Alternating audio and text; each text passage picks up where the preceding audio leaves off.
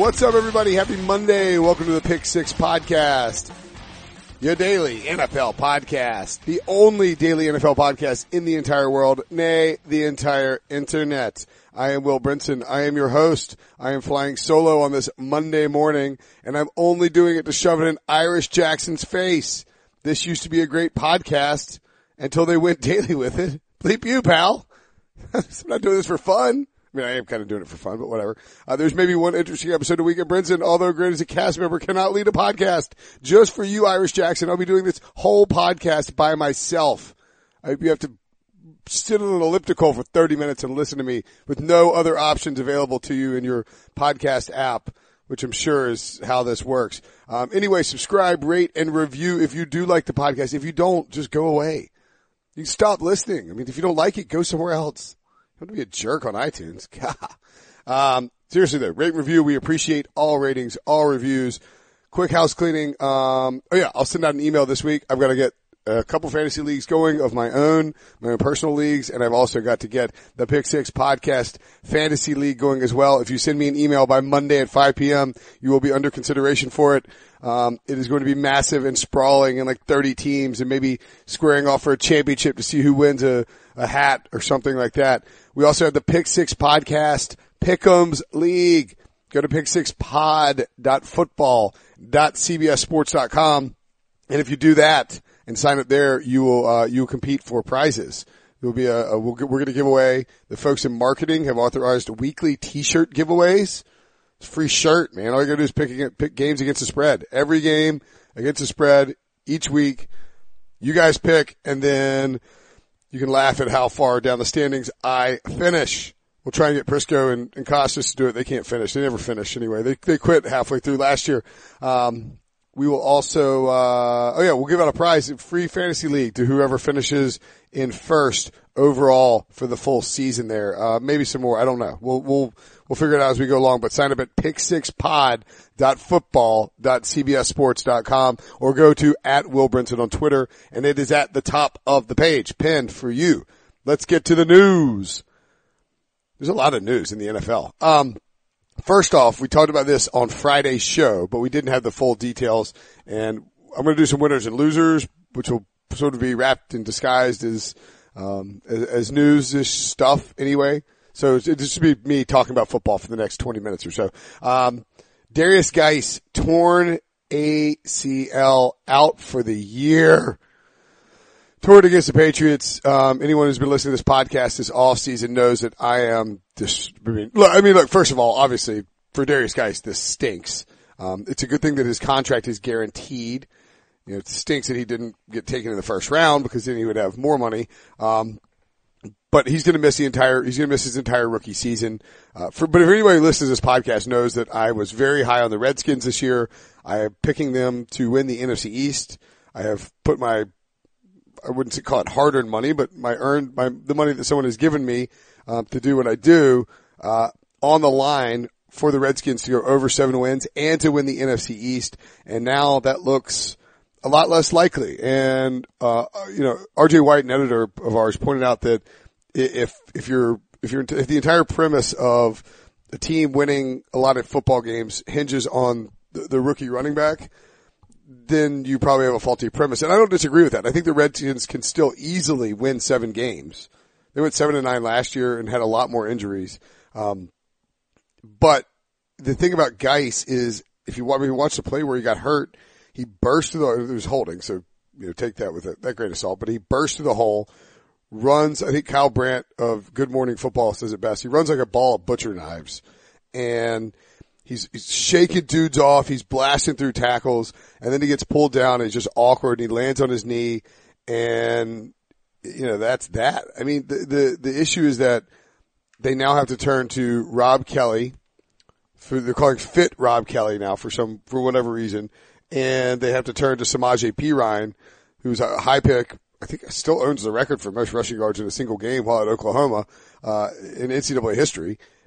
They have to turn to those two guys instead of Guice, and they can make do with that, plus Chris Thompson, plus, whatever else they can scrounge up on the street. It doesn't sound like they're going to be interested in going after Somebody like DeMarco Murray, who is retired but still a free agent, would be an interesting name and an interesting fit there, honestly. Plus, then he'd have one giant stint away from getting a free NFC East punch card, having already played for the Cowboys and Eagles. It doesn't sound like they're going to do that. I don't know if it's off the table, but Jay Gruden made it clear that they think they've got enough guys in-house to replicate whatever running game they need. Guice is just a perfect one-cut runner for that system, and he was going to have a huge year. He showed it on that run that he got hurt on, and now he's going to be out for the season. I would not... If I'm you guys, I would probably hold off on betting the Redskins NFC East. I still like their over. I don't love it as much. The starting running back goes down with a torn ACL. It's a bad sign. That's why you don't take the overs early. You wait and take the overs late as possible if you can, because injuries do happen in the preseason. That being said, I'm in on it. I'm still going to pick it. I just don't feel as good about it because of the Guice injury, and it stinks. I was looking forward to watching him run this year, and I thought he was a deep sleeper to even potentially lead the league in rushing because of his setup in that system. That is obviously not going to happen. Now, another running back who suffered another knee injury, Jerick McKinnon, who was signed to a big free agent deal this offseason, also suffered a knee injury, I think it's being called a minor knee injury. So that's at least good in the sense that it's not a major knee injury, right? Per Adam Schefter of ESPN, a source said it was, quote, good and just a muscle strain. The 49ers announced that he underwent an MRI on his right knee after injuring it during practice. According to Nick Wagoner, actually, Matt, he went down early in team drills and was clutching his knee. After some time with the medical staff, McKinnon stood up and walked around and watched the end of practice. He also stayed to sign autographs for fans and was in good spirits. Matt Mayako, one of the best beat guys out there for NBC Bay Area, I believe. Yeah, NBCS, right? Troubling moment at practice as Jerick McKinnon was hobbling, grabbing right knee. After getting checked out by medical staff, he was walking around and watching the remainder of practice. GM John Lynch slapped hands with McKinnon after he got up from the ground. So he's going to, it's good news for Jerick McKinnon. Certainly bears watching. You know, we talked about the Doug Baldwin injury and what to do. Like, I don't want to reduce this to fantasy purposes, but it does matter. I mean, look, Matt Breida's banged up for the 49ers. So Jerick McKinnon stands to be very much, the feature back that we thought he would be, as signed by Kyle Shanahan. When Kyle Shanahan spends that money, you have to expect that he's going to be the feature back, right? Well, it looks like he's going to be the guy, but you have to worry a little bit about that knee injury, and you have to wonder, if for fantasy purposes, because you're going to be drafting this week and next week, can you invest a third-round pick, second-round pick in this guy? Probably a third-round pick or fourth-round pick, depending on what your format is. PPR is going a little bit higher. I personally, I don't know if I want to invest that much in Jerick McKinnon. I just don't know exactly – how he's going to be. And it sounds like Matt Breida, by the way, positive news as well on his shoulder injury. So that's good news. So the 49ers are banged up at running back. Matt Breida, shoulder injury, Jerick McKinnon, knee injury. Both guys seem like they're going to be fine, but warrants watching throughout the rest of the preseason. If you're drafting this week, I would bump it back a little bit. Just because of those injuries, but it does seem like they're both going to be okay. But again, warrants watching, certainly, a piece of informative news that you should know about. Jalen Ramsey and Dante Fowler were suspended 1 week each. The two Jaguars defenders, neither will be available to practice this week or play in the Jaguars' next preseason game against the Vikings on Saturday, which is, interesting. They were basically suspended because Jalen Ramsey is taking shots at the media. On Twitter. So Philip Heilman took a video of Fowler and Yannick Ngakoue, I believe, fighting at practice, published it on Twitter, as one does when one is reporting from Jaguars practice. And Ramsey tweeted at him. He said, at Philip Heilman, you done messed up, right?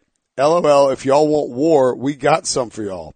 And I know the rest of y'all, parentheses, you know who you are, gonna read this too, so just know, # lame ass reporters. Well, that's good. Jalen Ramsey, who has been fawned over all offseason is now attacking the Jacksonville media. Doug Marrone has suspended him for a week, and that's good because you can't do that. You can't attack the media over what they post from practice when you're doing it in practice. Training camp fights are overrated. Practice fights are overrated. They happen in football all the time. We post them, and then we write about them, and people freak out a little bit, especially when they're like joint practices between the Jets and the Redskins, and then the fans start fighting. But you know what? People fight. People fight all the time. People fight in football. Football players fight. It happens. It's okay. It's not a big deal. It's a little bit overrated, but it's going to be posted. When there's a fight, people are going to post about it and freak out about it. And Jalen Ramsey doesn't need to do this. Like he's got to simmer down. You don't want to turn the media against you. And as Pete Prisco pointed out, imagine if people were getting suspended for things they did towards reporters back in the day, back before social media was around. Prisco would have gotten a couple of guys suspended for months, if not life. Ramsey also added, I'm always going to take up for my teammates because I know what type of men and players they are for real. Love my dogs. If you don't like it, oh well. God bless. I mean, look, like I get the apology from Jalen Ramsey and it's appreciated because he's somebody that, needs to come forward and apologize for something he does when he's in the wrong, and he was in the wrong here. But come on, dude, you don't have to, don't quasi backtrack on this situation. I mean, apologize for what you said. Like, you can't attack the media. That's just not okay. Everyone should know this. You can't attack the media. Freedom of speech is important. Providing information to the general public is important, even if it's just about football. You're not going to kick the media out and just talk to our pal John Oehser for Jaguars.com. And even he's not going to let you just tell you whatever he wants. Oehser's a journalist too. I love Oehser. He's the best. Anyway, that's the news out of the Jaguars. They're going to suspend Jalen Ramsey for a preseason game. Save him from getting injured. The Eagles have signed Christian Hackenberg. Woo! Hack is back, baby. I don't know what they're going to do with this. Hackenberg has upside. He played well as a freshman at Penn State. He has looked entirely lost throughout the full tenure of his NFL career. The Jets used a second-round pick on him, of course, and he was one of many bad second-round picks by the Jets, a guy who primarily looked like a bust throughout his entire tenure with New York. Never played a snap, never played a down in a regular season game. It's unbelievable. No one ever saw him throw except in practice when he was at the combine, when he was airmailing stuff left and right. Bad pick by Mike McCagnon. We'll get to why nobody cares about that in a second. But for this particular case, I think you have a situation where the Eagles have Carson Wentz. They have Nick Foles. They can afford to bring in a local product, a guy who has played well at the quarterback position, over time, and can say, all right, let's take a flyer on this guy. And if he shows any kind of upside, we put him in Doug Peterson's program. We let him learn. We let him sit, and maybe he pans out and becomes something. I mean, at the end of the day, they have Carson Wentz. Nick Foles won't be there forever. He'll be there this year and then probably be gone. So they need to develop a backup at some point. I mean, Howie Roseman has shown how important he thinks the backup quarterback position is. So expect them to develop a backup quarterback behind Carson Wentz. I mean, the Super Bowl proved how important it is. That being said, look, Bill O'Brien didn't sign this guy. Hack got cut by the Jets, and his former college coach, who now runs the Houston Texans and is their coach, didn't sign him. And the Houston Texans have Deshaun Watson, but it's not like they're loaded. I think Brandon Weeden, right? I mean, the Texans could have been a team that could have landed him, and they decided not to. Instead, he's going to go to Philadelphia. I don't think we should see, and yes, there's Brandon Weeden, Joe Webb, and Stephen Morris. I mean, they can't sign Christian Hackenberg in Houston. Just worth noting. Donald Trump, the president of the United States of America, tweeted on Friday morning that players, who are kneeling for the national anthem should be suspended. So that's exciting. There were 4 instances where players protested, over the weekend on the Thursday, the Thursday preseason games. I'm trying to find this Trump tweet. Here it is. 2 tweets, actually. The NFL players are at it again, taking a knee where they should be standing proudly for the national anthem. Numerous players from different teams wanting to show their outrage at something that most of them are unable to define. They make a fortune doing what they love. Be happy. Be cool.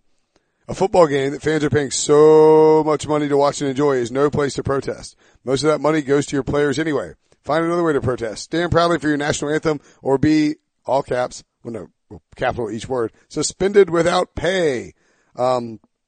This is where the NFL has screwed up badly. The NFL decided to suspend a discussion of the national anthem policy during the preseason when the Dolphins issued the Dolphins basically put out a public notice about their policy. People got all in an uproar. Each team was going to have to submit their own policy, even if the team wasn't going to follow it. It was going to be all topsy-turvy about what team did what was allowed for each team, you know, how each player was suspended. It was a total mess. And this is after the institution of the actual anthem policy rule that the NFL bashed through in the owners' meetings this offseason.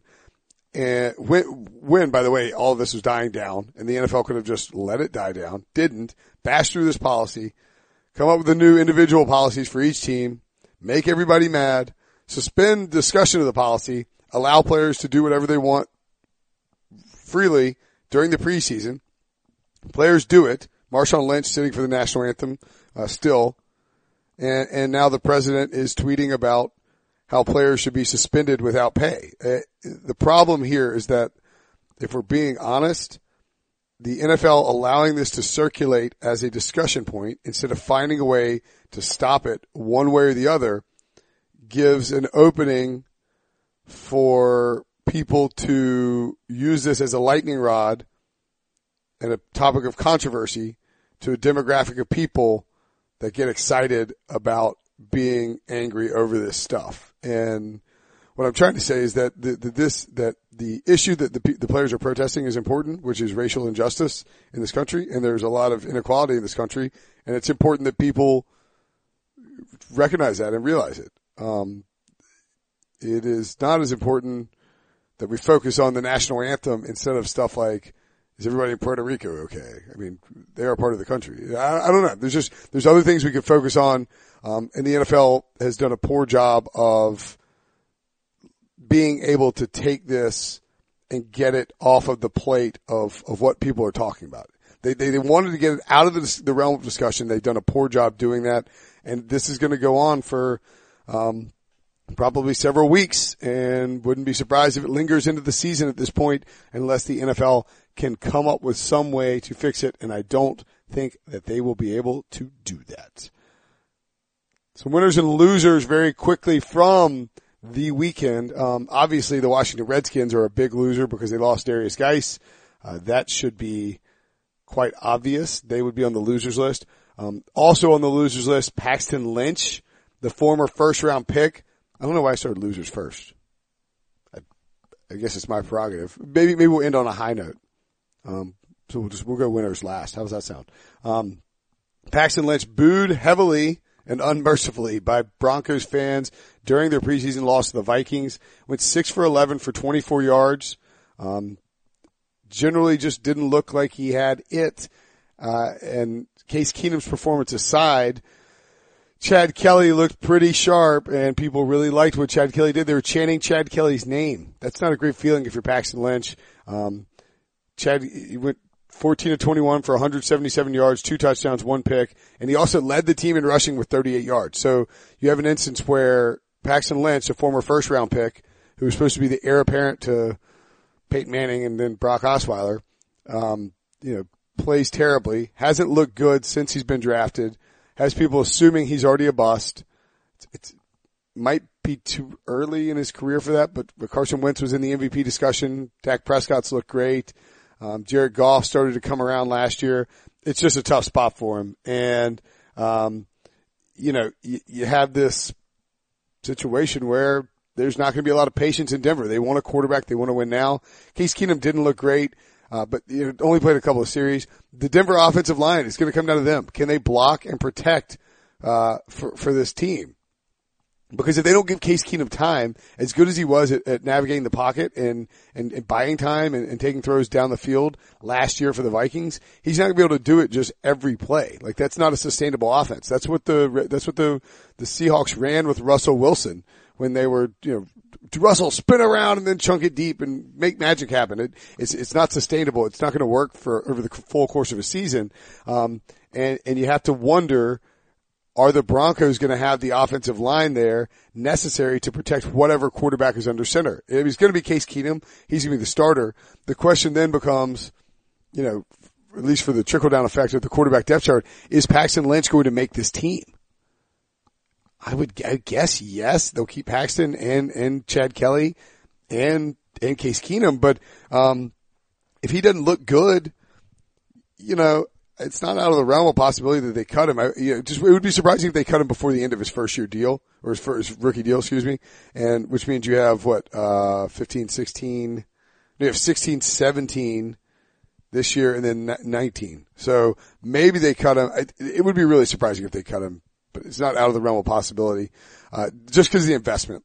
That's tough to do when you use a first round pick. And let's not forget that John Elway traded back into the first round, and it was Jerry Jones who was sick to his stomach because he wanted to trade back into the first round and get Paxton Lynch to back up Tony Romo. Instead, they went after Connor Cook, missed on him. The Raiders got Connor Cook, and they were forced to land Dak Prescott. A friendly reminder that even the accident that anybody finds a franchise quarterback in the third round or later, usually an accidental genius, because you've already passed on the guy multiple times.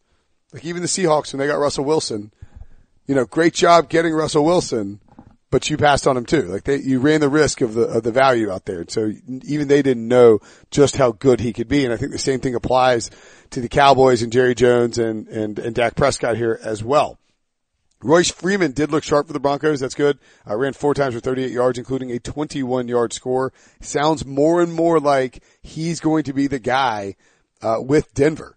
So if you're banking on a fantasy draft, Royce Freeman is your guy to target. Devontae Booker, maybe the second end guy you get there. And then D'Angelo Henderson is a deep flyer, I guess. I don't know. I think Royce Freeman's going to be the guy. They like him. They're going to let him run. Again, he's got to run behind an offensive line. Got to hope Case Keenum can get the passing game going enough to open things up, but he looks like he'll be the guy in Denver. Sam Darnold, referenced it earlier, but Sam Darnold, a huge winner in the sense that he has impressed all preseason long, looked great in his debut. It didn't blow anybody away. He wasn't throwing for 300 yards or anything, but Darnold looked good enough against the Falcons, going 13 of 18 for 96 yards and a touchdown, that it would be really surprising, if he didn't end up being the week one starting quarterback in my mind. And I've been saying this for a while now. And if you look at what Todd Bowles is doing at the moment, he's planning, according to Rich Cimini of ESPN, to give him, or he did this on Sunday, when there was a big fight between the Redskins and Jets in Richmond. Bowles gave Sam Darnold the majority of the reps for the first time, majority of the first team reps for the first time, an indication he might start Thursday night against the Redskins at FedEx Field. Bowles later wrote it off as, it's important to get him working, caught up with certain things defenses are doing. That's more important than getting him reps to the first, second, or third team. That's nice, Todd Bowles. However, if you look at the way that this is playing out, and I've been saying this with these rookie quarterbacks for a while now, the Cardinals are going to give Josh Rosen a chance to win, but they're going to want to start Sam Bradford. They're paying him a lot of money. The Bills would be fine with Josh Allen winning the job, except they have 4 really tough games to start the season, so they're going to throw out A.J. McCarron and Nathan Peterman. Hope that Josh Allen looks good in the preseason, then bring him along midway into the year when you're not playing well. The Browns are going to go Tyrod Taylor. They're doing it. They're starting Tyrod Taylor, and they're going to let Tyrod Taylor hang himself and let him play as long as they can. And then they're going to play Baker Mayfield if their record's not good. The Jets don't have any of that situation. They got Teddy Bridgewater and Josh McCown there, but they're not financially committed to Josh McCown in a way that they feel they have to play him. He said he'll be a mentor and he'll help Sam Darnold get better. Teddy Bridgewater is playing really well in the preseason, but they're not trotting him out to find out if he's the future. This is trade bait time. If Teddy can play well enough and somebody gets hurt, or even if there's a Patriots, Chargers, I realize trading inside the division would be tough, but I think I talked about this before, but Patriots, Chargers, Saints, one of those teams would make sense as a trade landing spot for Teddy Bridgewater. You gotta be thinking about where you can send him. And as Jason Lockenfora wrote, Jets will be Sam Darnold's team very soon, and everybody knows it. Lockenfora writing this from Richmond on Sunday. Sam is the one who has to catch up. Bowles continued. It's you know, but Lockenfora wrote, it's clear Bowles doesn't want to inflate any egos or give out the perception that Darnold will be given anything despite how high he was drafted. He will remain a stickler as this competition unfolds and wants Darnold to earn his way up the depth chart.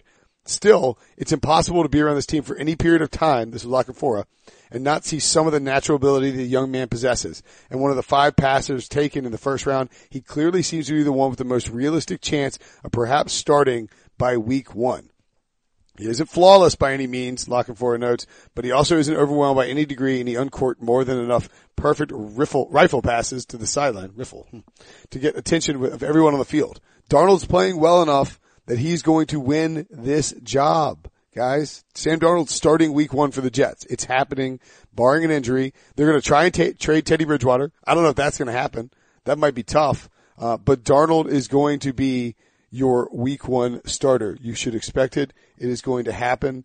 And it would be surprising if Teddy Bridgewater or Josh McCown open the season for the Jets.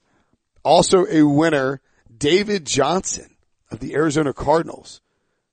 Oh, boo. Speaking of the Arizona Cardinals, sounds like Jeremy Cash, former Duke star linebacker, is ACL, MCL tear for Jeremy Cash. That comes across from Mike Garafalo of NFL Media. That stinks. Jeremy Cash is a good player, fun player to watch. They're going to miss the season for the Cardinals. It's another blow for them. Their offensive line needs to be better. One of the concerns, I think, from that preseason game of the Cardinals is how much pressure Josh Rosen was under. He looked sharp, too, I thought. Bradford only went 1-for-1. They're not going to let him get banged up behind that offensive line in the preseason. But Josh Rosen was taking some fire. Got to be careful out there. Mike Glennon is going to see a game in this if this offensive line doesn't improve, because there's no way that Josh Rosen and Sam Bradford can both stay healthy behind a terrible offensive line. Both guys, too many injuries over the years. Rosen's dealt with concussions. Bradford deals with a knee injury every year. And so I'd be worried about both of those guys playing a full season. That being said, I'm in on David Johnson. I think you watch him hit the explosion, the way he looked, running the football. You could tell that, even if he's just running 2 times, for 28 yards, you could see it on the one really good carry that David Johnson still has it, or has at least gotten it back. Remember, he's not coming back from a knee injury. People just I think people assume that he's coming back from some sort of very serious injury that probably cost him a year, but he's really just coming back from a wrist injury. He missed most of the season with the wrist injury, but they just didn't rush him back because the team wasn't very good. He's not coming back. He's not trying to get his explosion from an Achilles injury or anything like that. This is a guy who can still threaten 2,000 total scrimmage yards, and he's playing for a contract. So I wouldn't write off David Johnson by any stretch. I was having a conversation with some friends. At least one of them listens to this podcast. I guess the other two aren't really my friends because they don't listen to the podcast, Garrett and Nathan. But the other friend, Blaine, who we were talking about David. We're talking about, I have the 6th pick in my fantasy league, and the debate is it's Bell, Zeke, Gurley, and Brown. And then Garrett, clearly not a friend, not a good person, doesn't listen to the podcast. He has the 5th pick, and I was thinking he would take David Johnson. He doesn't sound like he wants to. So maybe Saquon Barkley and Alvin Kamara are on the table. If I'm sitting at 6 or 7 and David Johnson falls to me, I mean, that's a dance party. This guy was the number 1 fantasy guy 2 years ago. He was going number 1 overall last year, consensus. But it wasn't even close. He was the number 1 overall guy because Zeke was a rookie. Excuse me, 2 years ago. But, Zeke was a rookie. Oh, no, was it last year or 2 years? I'm terrible with time, obviously. Last year, David Johnson's coming off a monster season. And so he's going number 1 overall consensus, even with Zeke playing as well as he did. Because Zeke was dealing with the legal stuff coming into the season. So Johnson was really the consensus coming off a 1,239-yard rushing season, 2,100 yards from scrimmage, guys. He caught 80 passes in 2016. He was an All-Pro. He's a monster. He's still just 27. He's still just 26, excuse me. He'll be 27 in December. He's going to have a big year. If they have a quarterback and they got 2 of them who are good enough to stay healthy for the season, he's going to have a big year. Don't bypass David Johnson in drafts. I saw Matt Harmon of Yahoo actually rank him number 1, I think. I'm okay with that. I mean, look, I don't know. We don't know who's going to finish better above Gurley, Bell, David Johnson, or Zeke. David Johnson's playing for a contract. Zeke's trying to get back in, you know, into the good graces of the Cowboys and to try and blow up the rushing game again. David Johnson could easily be the number one running back this year in fantasy, and he could come at a value again because people are sleeping on him a little bit. Maybe they like DeAndre Hopkins better. I don't know. David Johnson a winner though because he looked sharp and he looked healthy. Also a winner. Last one. John Gruden got out there and won. Chucky won. I still like the Raiders under, primarily because of the reason that Marshawn Lynch's 60-yard touchdown run was called back. Colt Miller called for holding. The rookie left tackle, caused the beast mode not to run for 60 yards and a score. Chucky got mad. And, but he said, it was awesome. I saw some recognizable faces that had gotten a little bit older. Saw some old friends that mean a lot to me. Like I said along, it's a great responsibility. The nostalgia is worn off. We had to do something with the opportunity, but it was sure great to see the Raiders fans. Gruden's going to be amped up for that first game. I like the Raiders to beat the Rams in week 1 just cause. And, I think he's a winner just because he got out there and he won a football game. Is that worth anything? Raiders beat the Lions 16-10. I think you read some of the, you look at it and the offense looked like it knew what it was doing. I think that's important. You want this, if you're rooting for the Raiders, you need this offense to look competent, to look aggressive, to look like Gruden knows what he can do in a modern setting. And I think you saw that from this offense. And so that was key for Gruden. That's why he's a winner as well. That's all I got. We'll be back tomorrow. We'll have guests throughout the week leading up to the season, getting ready to do our thing. It's weekly. It's not weekly. Excuse me. It's daily. It's the Pick Six Podcast. Subscribe on iTunes. Thanks for listening as always. Talk to you guys soon.